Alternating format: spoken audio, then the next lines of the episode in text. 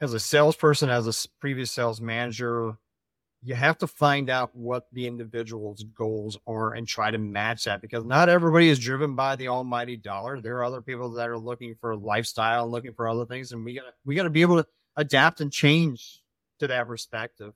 What is it that they're looking for, and what what keeps people moving?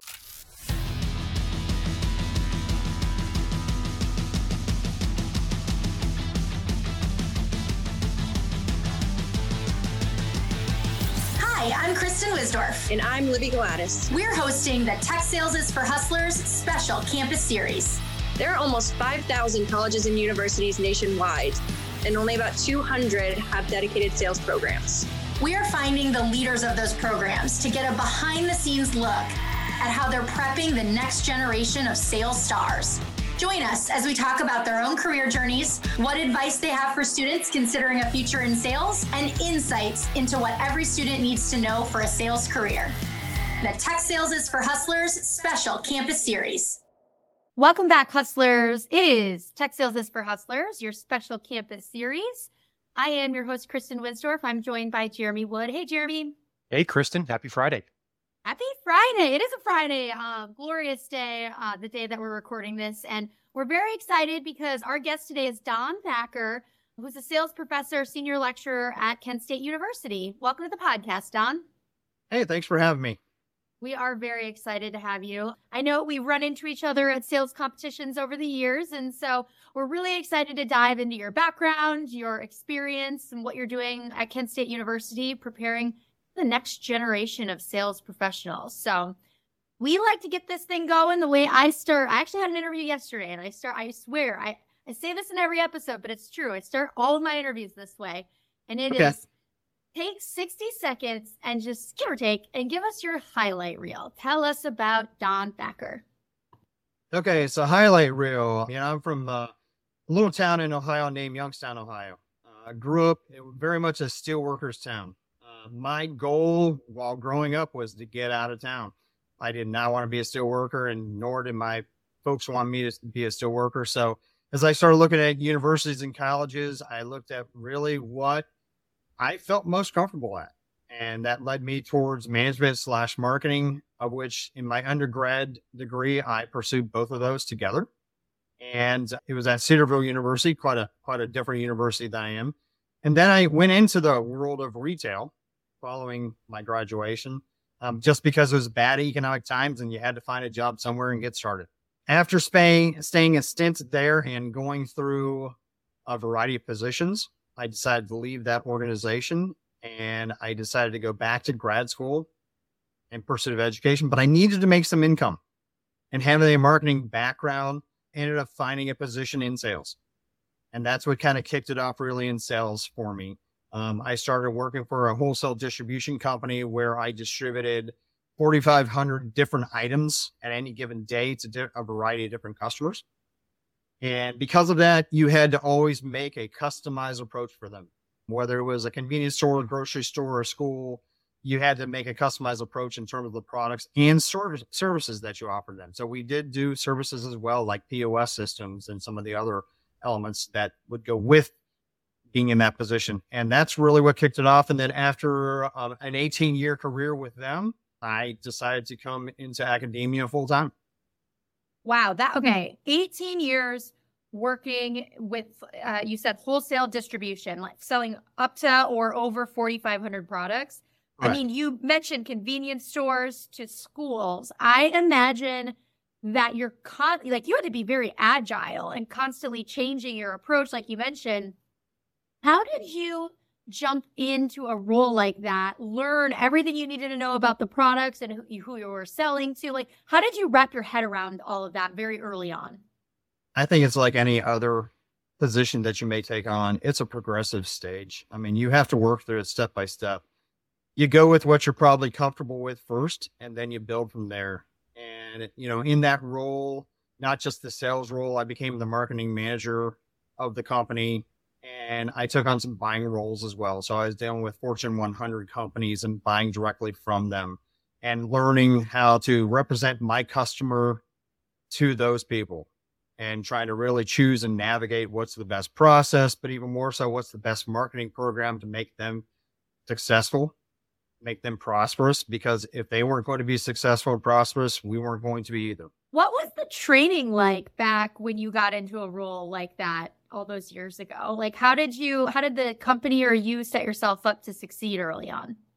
So it was very cool because it actually gave me an opportunity, probably unlike some other people. I got to work with other organizations and actually develop my skill with them. So, for example, I actually did go through a Hershey's USA sales training process. So we went out of town. We stayed overnight in Texas at a ranch and we went through a whole sales training process with Hershey USA. And I imagine Hershey was one of the products that was part of your, yeah, what you were selling. Oh, okay. And absolutely. Yeah. So, So you got I got to, to, learn. be able to see sales from different aspects, not just mine, but also the different corporate, you know, leaders in the United States at that time. That's very unique. And I imagine it could be overwhelming to some people, but I think your comment about it's a progressive stage uh, probably resonates. You know, while a lot of, you know, new in their sales career folks, maybe former students, they're not selling 4,500 things right away, right? They're probably if they're in technology, especially, like that's something that can be really hard to wrap your head around and takes a long time to learn. And your prospects know more about tech and their environment than you do. So I'm sure like you can take your experience and definitely help your students and apply it. And that, I guess that progressive stage of learning and not knowing everything right away still exists today with your students. Absolutely. You know, if you think about it, you mentioned the word being agile. Yeah, that that ability to understand what agility meant early on has benefited my students in the long run because that's that's our hard thing to teach people. You know, if I say you need to be more agile, a lot of people don't tell you how to be more agile. But there are certain things that you have to learn to be adaptive in. And there are certain approaches to be adaptive in. And so one of the things that I've been able to really, I think, benefit on behalf of the student is taking some of those experiences I've had and put them directly into you, into their into the role player, what into the day of teaching, and say, well, how would you do with how would you deal with this if this came up? What would you do? And allow them to then even throw in some innov- innovative ideas on top of that. So, Don, among all those interactions you you had in that job, what was like, you know, maybe the the one experience or, or sale you were most kind of proud of that you that you were able to land? probably one of the most innovative, best one I learned from. It's it's a really interesting story. I when the now Cleveland Guardians was building the brand new stadium, the Progressive Field, I wanted to become their food purveyor. That was one of the things we were begging. But I had no idea who that food vendor was going to be. They didn't announce it like, oh, so and so is going to be our food vendor. I went on, in essence, a stalking hunting trip. I wanted to go find out who this person was, and I literally walked around Cleveland for an hour plus looking for a doorway. And I finally came to a doorway, and, and the project was named Gateway. It was the Gateway Corporation, but it was called the Gateway Project. And I saw this door that said Gateway Corporation. I'm like, I'm going in here. And there was a guard at the desk. And so I went over to the information board, tried to look for some kind of clue to lead me to nothing. The guard looks at me, he goes, Can I help you? You look like you're losing you're looking for something. I said, Yeah, let me just be honest. This is what I'm looking for. I'm trying to figure out this. And he goes, Hang on one second. He gets on the phone. He calls down and he goes, Hey, um, hang on for about five minutes. I have the people coming up that you're looking for. They happen to be in this building. And I said, Where? There's no upstairs. He goes, They're downstairs. Everything's below ground. He goes, That's why you can't find it. And sure enough, five minutes later, opens up and sports services walks off. The managers come in and we start talking about what I could do for them, how I could do it, you know, et cetera, et cetera. And he gives me a hard hat. He goes, Let's go walk around. And we're walking around in this stadium that's being built, and dump trucks are walking by and driving by. And, and I'm like, This is mind blowing. I'm in a wool coat, you know, dressed up, and here I'm in a construction site now. And that was probably the epitome of agility. Like you never know what to expect, but be ready for everything.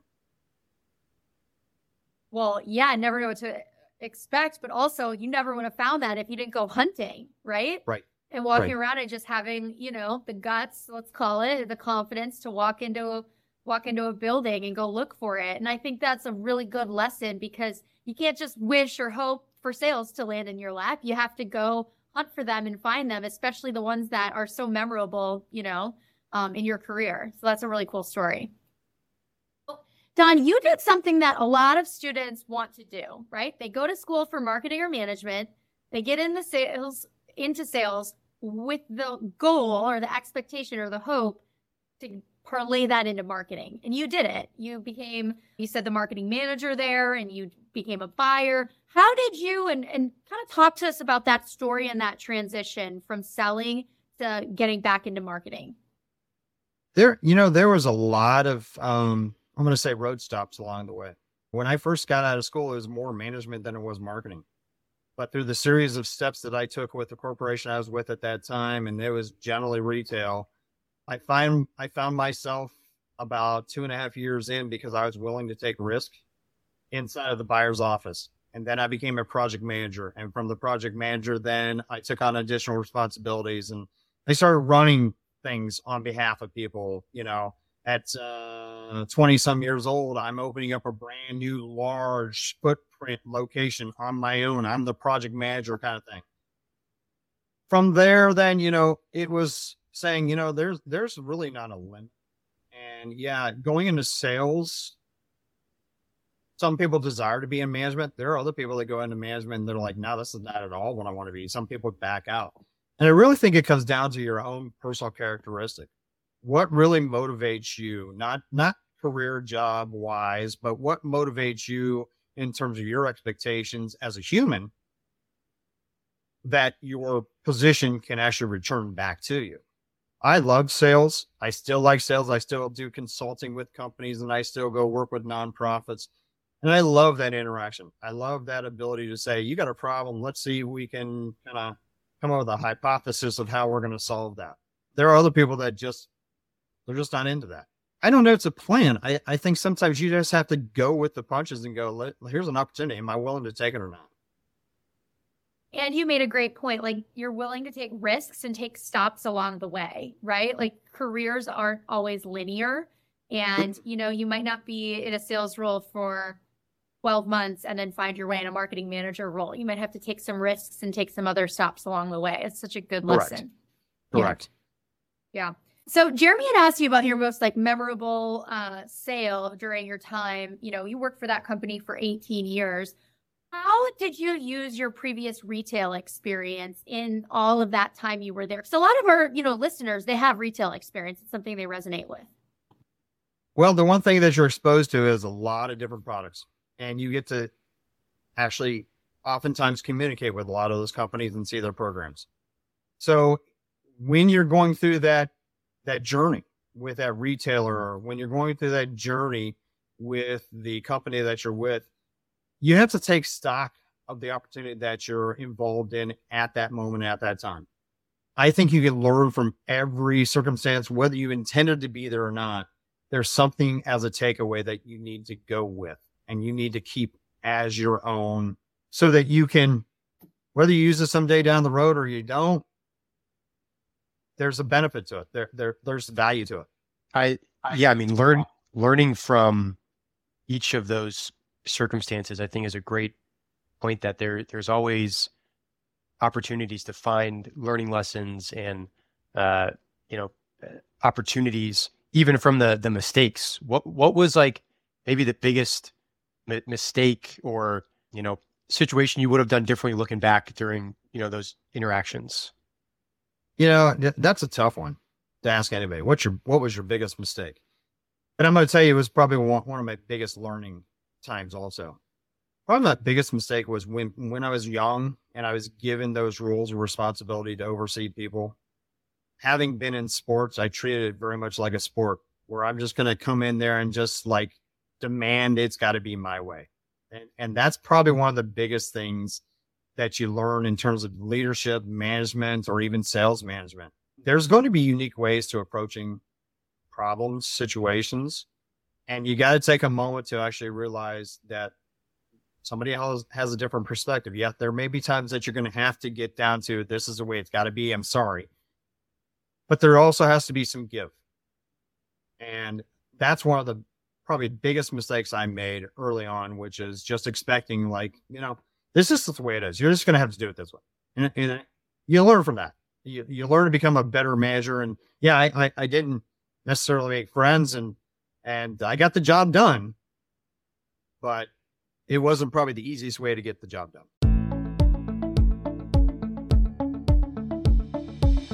If you're competitive, driven, and curious, it's time to consider a professional sales opportunity that your future self will thank you for. With an unmatched training program and a tradition of elevating our people, Memory Blue has helped hundreds of successful professionals launch lucrative tech sales careers. You will grow highly marketable skills through ongoing mentorship from seasoned sales leaders while showcasing your abilities for tech industry royalty and some of the hottest startups around. And you'll do it all surrounded by driven, like minded colleagues immersed in our award winning company culture. As your tenure progresses, you will attract a host of career options. This includes moving up internally or venturing out into the tech industry, where tech companies pay a premium for Memory Blue experience. We have immediate openings in our offices from coast to coast. Visit memoryblue.com slash SDR and apply today. So you mentioned, you know, early in our conversation that when you graduated from college, you got into retail because the economy economy wasn't uh, very strong back then. And I resonate. I graduated from college in 2008, so I understand that. Um, you know, well, hopefully we're not um, in that position. You know, come May when a lot of students are graduating, there's some concerns about the economy. How are you taking you know your experience and guiding, or I guess um, you know, mentoring or preparing your students for what they might walk into or the job, the job market they might walk into? You know, the key goes back to the word you just mentioned right at the very end. What's the market? So look at companies that are growing. Look at companies that are moving in progression with the rest of the world. What are areas where you see progress being made, innovation being captured? Um, where can you find a role in those kind of companies? And then secondarily, look at their culture. And is that something you want to be part of going forward?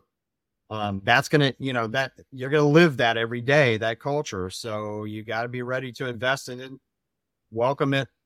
And again, look for that opportunity because you don't want to be in a stagnant or even more so a company that's going backwards that's good advice. Like look at growth and but also make sure you're aligned culturally and with uh, you'd be a fit because you do spend so much time with the people you work with um, in your whole career, but especially your first job out of college. So cool. So let's transition. You know, you mentioned you took the leap full time into academia. Talk to us a little bit about that decision. What were some of the most like surprising things when you kind of left um, let's say the corporate world behind and you started full time in academia? Well, again, it, it came down to a, an instance and an opportunity. I got my grad degree completed. I felt comfortable where I was at in terms of even position. Somebody who was a friend of mine suggested, "Hey, have you ever thought about like being an adjunct instructor?" right? You got your grad degree. What are you going to do with it? And I'm like, you know, I don't know. I got bored. That's why I got it. You know, I want to go do something different. So, uh, no, I've never thought about it. And they kind of nudged me, kind of mentored me, saying, you know what? I think you'd be good. You do sales training. You, you know, you talk to people all the time. Why not try it? So I did that for like a year and a half before I actually went full time. And it, it was an interesting transition because I'm thinking to myself, you know, I'm pretty comfortable here. Well, what new challenges would come with it if I decided to go down this road? And one of the things that bugged me about business at that time was that I saw a lot of people coming in, in and interviewing for positions, and they didn't seem to be confident about their skills. They didn't seem to have everything that I thought they should have. And maybe, and, and honestly, I saw myself in them saying, you know what? Can I, can I impact that somewhere? Can, can I do that on behalf of those students to make it a little bit more clear vision for them. So I mean, it sounds almost too good, but that's honestly how it came to be. I mean, it was just kind of a weird circumstance. I never intended to be in academia. So once you got in involved there with the the sales classes, can you talk to us about how you started getting involved with the sales competition teams? Well, that's uh, that's all. You know, I had taught marketing, so I I actually teach across the realm of marketing at our university. so sales was one of the areas because of my expertise and background that I always had. We started up a sales program at the Kent campus, which is uh, a, a little bit different than our campus that we're here, but they're about 30 minutes away. So always been in contact with them. I was probably the person that had been teaching the sales class in the university the longest at that point in time, if you looked at it. And so we started the sales program, and there was two individuals, and Ellen Daniels is, is my colleague now uh, at the Kent campus, and she and I work in concert with each other to do this now. But through circumstances, there became an opportunity where they needed somebody else to chip in, and the chair at that time said, "Hey, listen, you know what? Why, why are we not considering Thacker? You know, why, aren't why aren't we getting him involved?" And so is kind of that they, started pursuing me, saying, "Listen, you know? We really need you to come in and help us out." And again, door opened and I'm like, yeah, let's do this.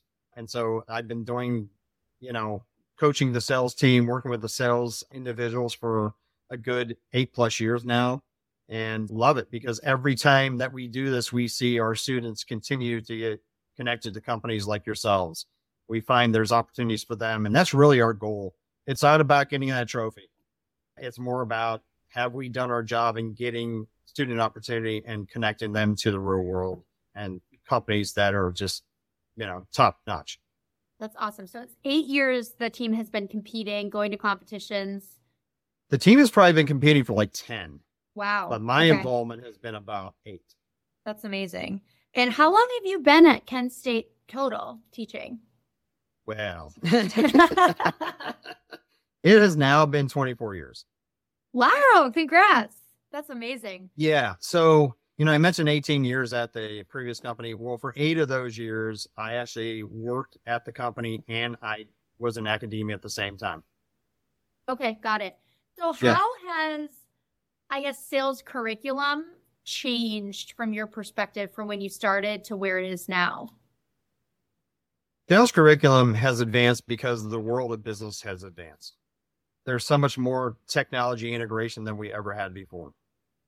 There's so much in terms of intuitiveness and understanding of the customer that we never had before. We never had the thing called consumer or customer analytics before. Now we have so much early advance information that when you're building a prospect, well, you should have a background of that person before you even walk in the room.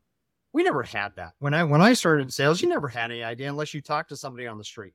Right? That was the only way you're going to get insider information. You had to talk to a parallel non-competitor. Hey, what's this person like? Now you go out to LinkedIn and now you go out and you can find this information. You find out their buying tendencies, their habits, etc. Right? You can tell find out how many offices. But now that has become more valuable, but also more reckoning in terms of, well, okay, because they do have this scale, how does that change your approach with them? What does that do in terms of your, your pitch? So, you know, it, it, it's made you raise your game.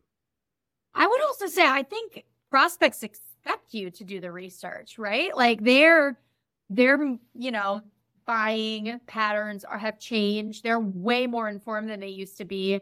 And they know what it feels like to get called on, right? Whether it's a cold call or in person. So they almost expect you to have done your research before versus, you know, every once in a while we get a lucky prospect who is, you know, willing to let an SDR, a sales rep wing it, but they they really kind of res- they expect it and I think won't really engage unless um, the sales rep's done that research.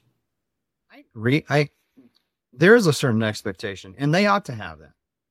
But at the same, t- same time, I think it establishes a level of respect with that customer because they know that you went out there and you spent your time. And so there, yeah, should there be an expectation? For sure. But if you do the right kind of information gathering, then you're going to find that that is going to be easier to build that rapport with that customer too often we sit at the the table and we start talking about their company and we forget that the buyer is an actual person. And I think it sometimes res- builds a better level level of respect when we find something personable and talk to them about something personal and not about oh you know you're a fisherman or you're a golfer, but you know, look, tell me about kind of like what you just did. How did you get where you're at? I'd love to know how you did that. Well, Don, you meant you mentioned info gathering, and what I'm curious about is, you know, having done these competitions and been involved with the the sales classes for so long, what is like the the approach that you typically take when you know arming the your students with uh, you know the right process and methodology to approach a, a sales call in, in a role play or you know after graduation when they get into the real world well, there's the preparation first and foremost, right? But then there's that beginning moment, that aha, like um, I need to get your attention moment. One of the reasons that your company and I made contact was because of my drive to go around to each one of the tables, personally to say thanks for being there. But secondarily, also to gather information on behalf of my students that can't be there, that are back home that wish they had the opportunity, but there's only so much travel budget available. And try to go back there and collect information and say, listen, these are fantastic companies and here's what they're looking for currently. So I think it's, you got to have a goal in mind. You got to be able to go out there and say, all right, what am I trying to achieve? It may be one thing to make contact, but what am I trying to achieve in this time when I'm spending minutes, perhaps an hour with you? Do I have an objective? Is there something that we're both going to benefit from? rather than just simply it's always about what I'm looking for, but rather is it something that both of us can walk away with something of value. So speaking of, you know, information gathering and getting all the details you can for your students, whether they were at the competition or they couldn't be there, how do you, I guess, prepare your students or advise them on what first role to take after college and more importantly what type of sales role to get into because you know we're in February now, at least while, while uh, we're recording this. And, you know, graduation is going to fly by. It's going to be here right literally before we know it. And so I'm sure a lot of your students are, some of them have accepted jobs and some of them are kind of in the middle of deciding right now what to do. First, you got to take personal stock of yourself. You got to understand what it is that you're looking for and understand what your limitations are. I always tell my students, if you're looking for, let's say that you want a soul, excuse me, a social media role, have you had any experience of social media other than just simply using it? In other words, do you have the critical capabilities, first of all? Secondarily, do you have the drive and willingness? There are companies around us. Um, we're, you know, still in a large manufacturing sector that's the United States. And there's one particular company that I always use as an example. And I say, listen, if you approach them at a career fair realize one of the first things out of their mouth they're going to ask you is, Are you willing to move? And if you say no or you hesitate, you're done. You're out of the process. But that tells you about what their expectations are. So I'm telling you that so that you learn these expectations, but more so, go and make an understanding of what the expectations of the companies are. Even if it is trying to connect with somebody on LinkedIn that works for the company now, say, listen, do you mind if I talk to you for a minute? I would just love to hear about your role in the company. I would just love to know a little bit more. And that's the advantage of going to the sales competition is that they get that firsthand experience being able to talk with SDRs and recruit recruitment people to say, tell me what it's like inside of your company. Tell me what it's like to spend day to day in your life. And so that's the thing I, I try to prepare them is how to write the write the right questions, ask the right questions, how to go in there and interact because in the long run, they're going to have to make those tough decisions. They're going to have to choose which one. In certain cases, you may walk out with three offers. Okay, which one? And so I, you're going to have to make that decision.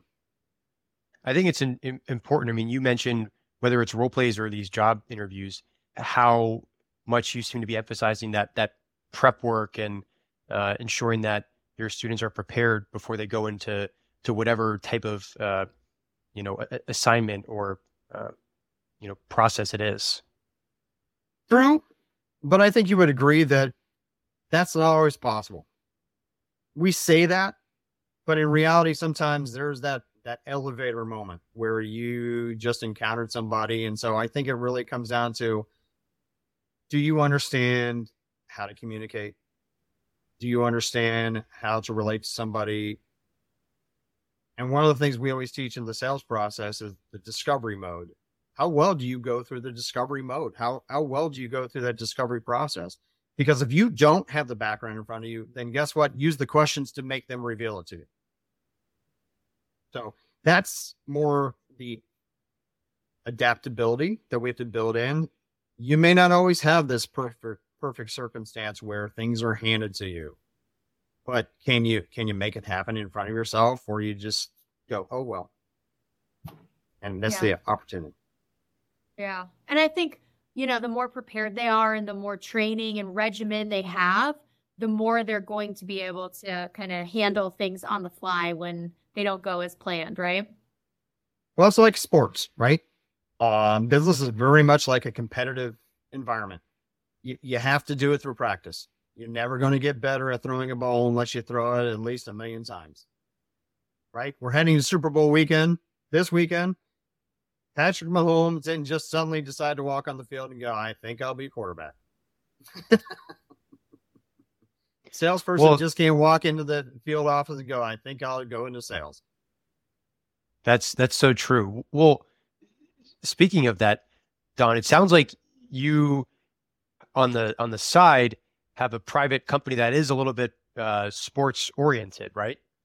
A little bit, a little bit, yeah. And that was another like accidental find. I'm going to say when my kids were growing up, they were all involved in sports. They, it's my my background, my wife's background, we were involved in sports, and you know, it was a natural inclination that our kids were going to be in sports. And throughout the process, my my middle child, my daughter, decided that she wanted to get into softball pitching, and as I started learning more and more and more about it, I knew it. I had played the game, even fast pitch softball, but I didn't know anything about pitching. So I I wanted to learn more and more, acquired the information, and then I had her going to an instructor and I got to the point I'd like to tell the story because got to the point where I got tired of hearing the instructor say, just listen to your dad.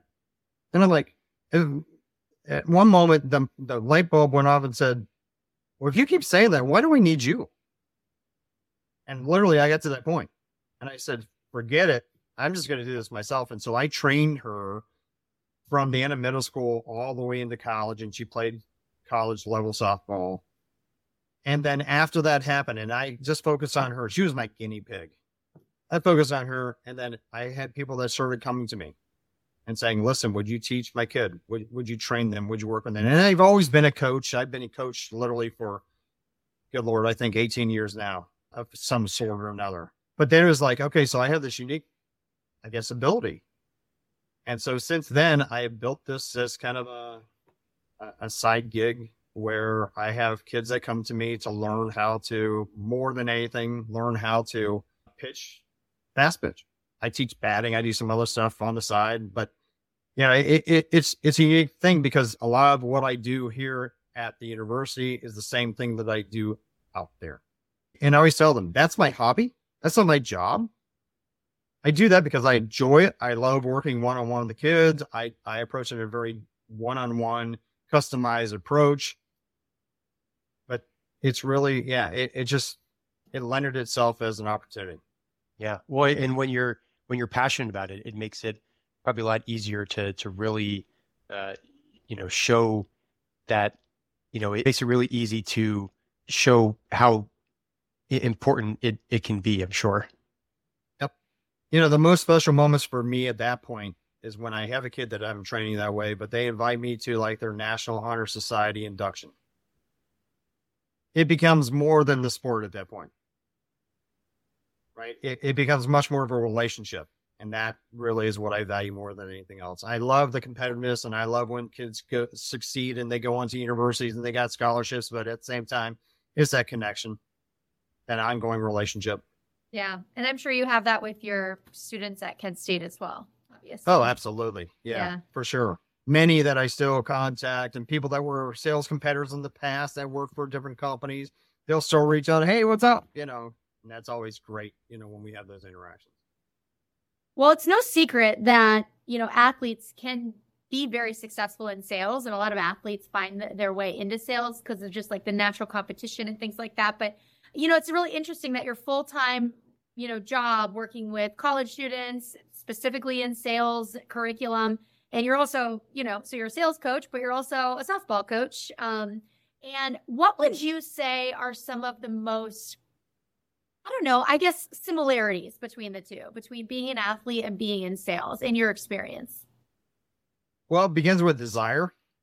You, you have kids that are willing and wanting to, to do something. They may not be great at it, but they have the desire to get better. And for me, that's key. Is if I've got a kid, whether it's in university, college, or if it's on the athletic field, if they want to get better, then I'm going to do my best to help them get better. And if I don't know, I'm going to find somebody that does know. I'm not going to say that I'm the expert, end all, be all, can I can I get you there? Can I can I help move you along? And one of the things, and I I, I did this last night with a couple kids, and I said, "What's your goal?" And they're like, "What's our goal?" And I said, "What's your goal for right now? What are we doing right now?" Tell me what your goal is before we leave here. What do you want to achieve? And I don't think they hear that often enough as young individuals of saying, you tell me what your goal is for this time. I can tell you what I want, but what do you want out of this? And so there's a very big similarity between that because as a salesperson, as a previous sales manager, you have to find out what the individual's goals are and try to match that because not everybody is driven by the almighty dollar. There are other people that are looking for lifestyle, looking for other things, and we gotta we got to be able to adapt and change to that perspective.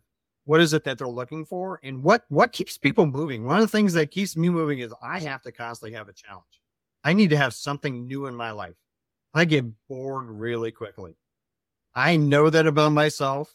That's why I do all these crazy things. People look at me and they're like, Do you sleep? And I'm like, Not much. But it's my choice.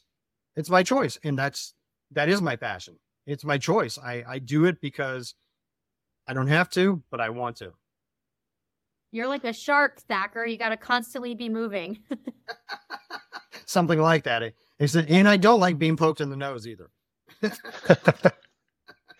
well, you you said you always need to have a challenge. What is that that next challenge for you that's currently mm. driving you? So I mean, you know that it changes, right? Because I'm not quite to the point of retirement yet, and so I have to say this: I'm always looking. There's always additional challenges, and of course, some challenges come at you based on lifestyle. So you know, I'm going to be a crowd, a, a proud, excuse me, a proud grandpa right now because I had my first grandchild six months ago, right? there's a challenge with that. Um, now it's kind of like focused on her and saying, okay, so now uh, what can I do to instill her? And they're like, oh, you're going to be teaching your softball. And I keep telling her, no. I'm like, no, I'm not doing this. they're like, why not? And I'm like, uh, I want her to like me. oh, man. Oh, that's great. So, but, but, you know, there's, there's always things like that. And, you know, as I look forward to like what is the next step, I mean, retirement's not really in my phraseology. For me, it's what's the next chapter? Because I may, you know, at some point may decide to not do academia, but I'm going to go do something, whether it's back in sales. I'm actually like, I would love to go back in sales again. Just, I think it'd be fun. What do you think is the most rewarding part about your role right now in teaching these students these sales skills? Their success. I could just be blunt, it's their success. Being able to see them get out to a company, establish a lifestyle for themselves, enjoy what they're doing, have the challenges, have the struggles. We all go through that, but just being successful. Yeah. You know, I think it it makes sense why so many athletes end up in sales and I'm really kind of struck by what you said earlier that it's really about you're looking for the desire to get better. And I I mean nothing could be more true. While some people are just naturally very gifted in sales and they it just clicks right away for them, oftentimes it is not easy right away. Um, and people struggle and I think it's a great reminder what you said, just have the desire to get better because with the right coach, leadership, manager, if you're making mm-hmm. improvement every single day, that's really what matters, especially for people in their first, you know, you know, professional sales role. Is just have the desire to get better. And if you if you do the reps like you did, you know, you would at practice, the success will follow. It's true. When I first took my very first sales role, I didn't feel comfortable in it. I didn't even know if I liked it. It was a challenge for me day in, day out. But then I got better at it. And then I went back to the sales manager and said, Hey, do you mind if I go talk to so and so? And they're like, Wait, what? You know, I was a territory rep. And they're like, Well, that's not really your position. I'm like, But do you mind? I'm going to be there. You mind if I go in and talk with them? I'm just going to try to make a cold call. Yeah, go for it. And then that just kind of led through the process. And it's very much the same. When I started academia, I swear my first semester was just an absolute abysmal mess. I'm like, that had to be horrible for those students. I don't know. Somehow I came out okay. And people said, no, come try it again. I'm like, really? You're going to run up against obstacles no matter where you're at in your career. And some things are not going to naturally fit. I'm not going to lie to people and say, oh, everything's going to naturally fit if you just work at it. No, that's not true. But there are other things that you know are natural fit and you may not be comfortable in it yet, but keep pushing, keep, keep pursuing it. That's great.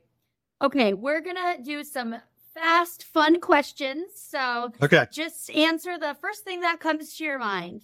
Sound okay. good? uh, we'll see. okay. You, which feeling is stronger for you? Loving to win or hating to lose? Oh, hating to lose. I hate to lose. Don't talk to me if I've lost for 24 hours. I love that. And spoken like a true athlete and sales coach. okay. What is the most like cringe or embarrassing sales story or experience you can think of? in your career history? Oh man, I've tried to forget all those and block them out. Um, cringe-worthy one. You know, I don't know if I've had any like huge, huge blunders, but I, I think there's those moments where you've forgotten somebody's name and you're like, I got it right there, but I, I just don't even want to take a chance at it because I know I got it wrong kind of moment. But I don't think I've made a I don't want to sound egotistical about this, but I don't know if I've ever made a huge blunder blunder, but I'm sure there has been. Okay. What are some unpopular misconceptions of sales, in your opinion? That salespeople are only out there to sell to you, that they are only out there to make commission, that they're there to benefit themselves and their company. I think that's one of the biggest misnomers, and I think it's because of all of our experiences with car dealers. all right. Last one. What are you, Don Thacker, world class at? What am I world class at? Is sarcasm good? No. hey. I'm really good at that. Uh world class. I guess probably one of the things that that is probably a benefit and a curse at the same time is being able to gather in information from multiple sources. And I'm not going to say that I can predict the future, but there are some times that I just think, man, here I can see it coming. And it, it actually led me to leave my first company because I saw some things happening. And I'm like, I'm getting out when I can get out while my stock plan still works out because I don't see this going in the right direction. You know, so understanding that, you know, there are some flags and there are some indicators that, you know, you, you have to be aware of and change path or change change what's going on, but something has to happen. I don't know if that's a world class attribute or not, but yeah, I like that. That's a good one. That's very mm-hmm. unique. Well done. We've enjoyed having you on the podcast today. Thank you so much for telling us your story, walking through what you're doing at Kent State. We're excited to see you again at a future sales competition. I'm sure we will. And coming up shortly. Yeah. Thank you for joining us. Thank you. Thanks, Don.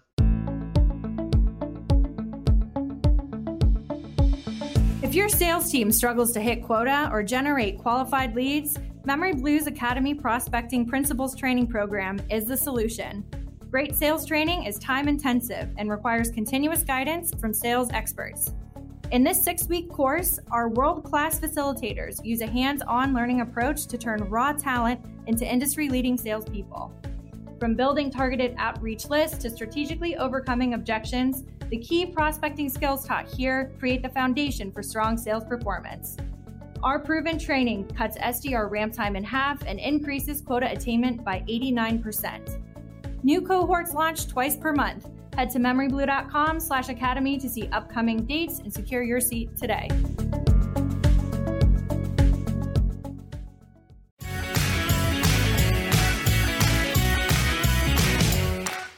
Thanks for listening to Tech Sales is for Hustlers. Please subscribe and leave a five star review after the beep.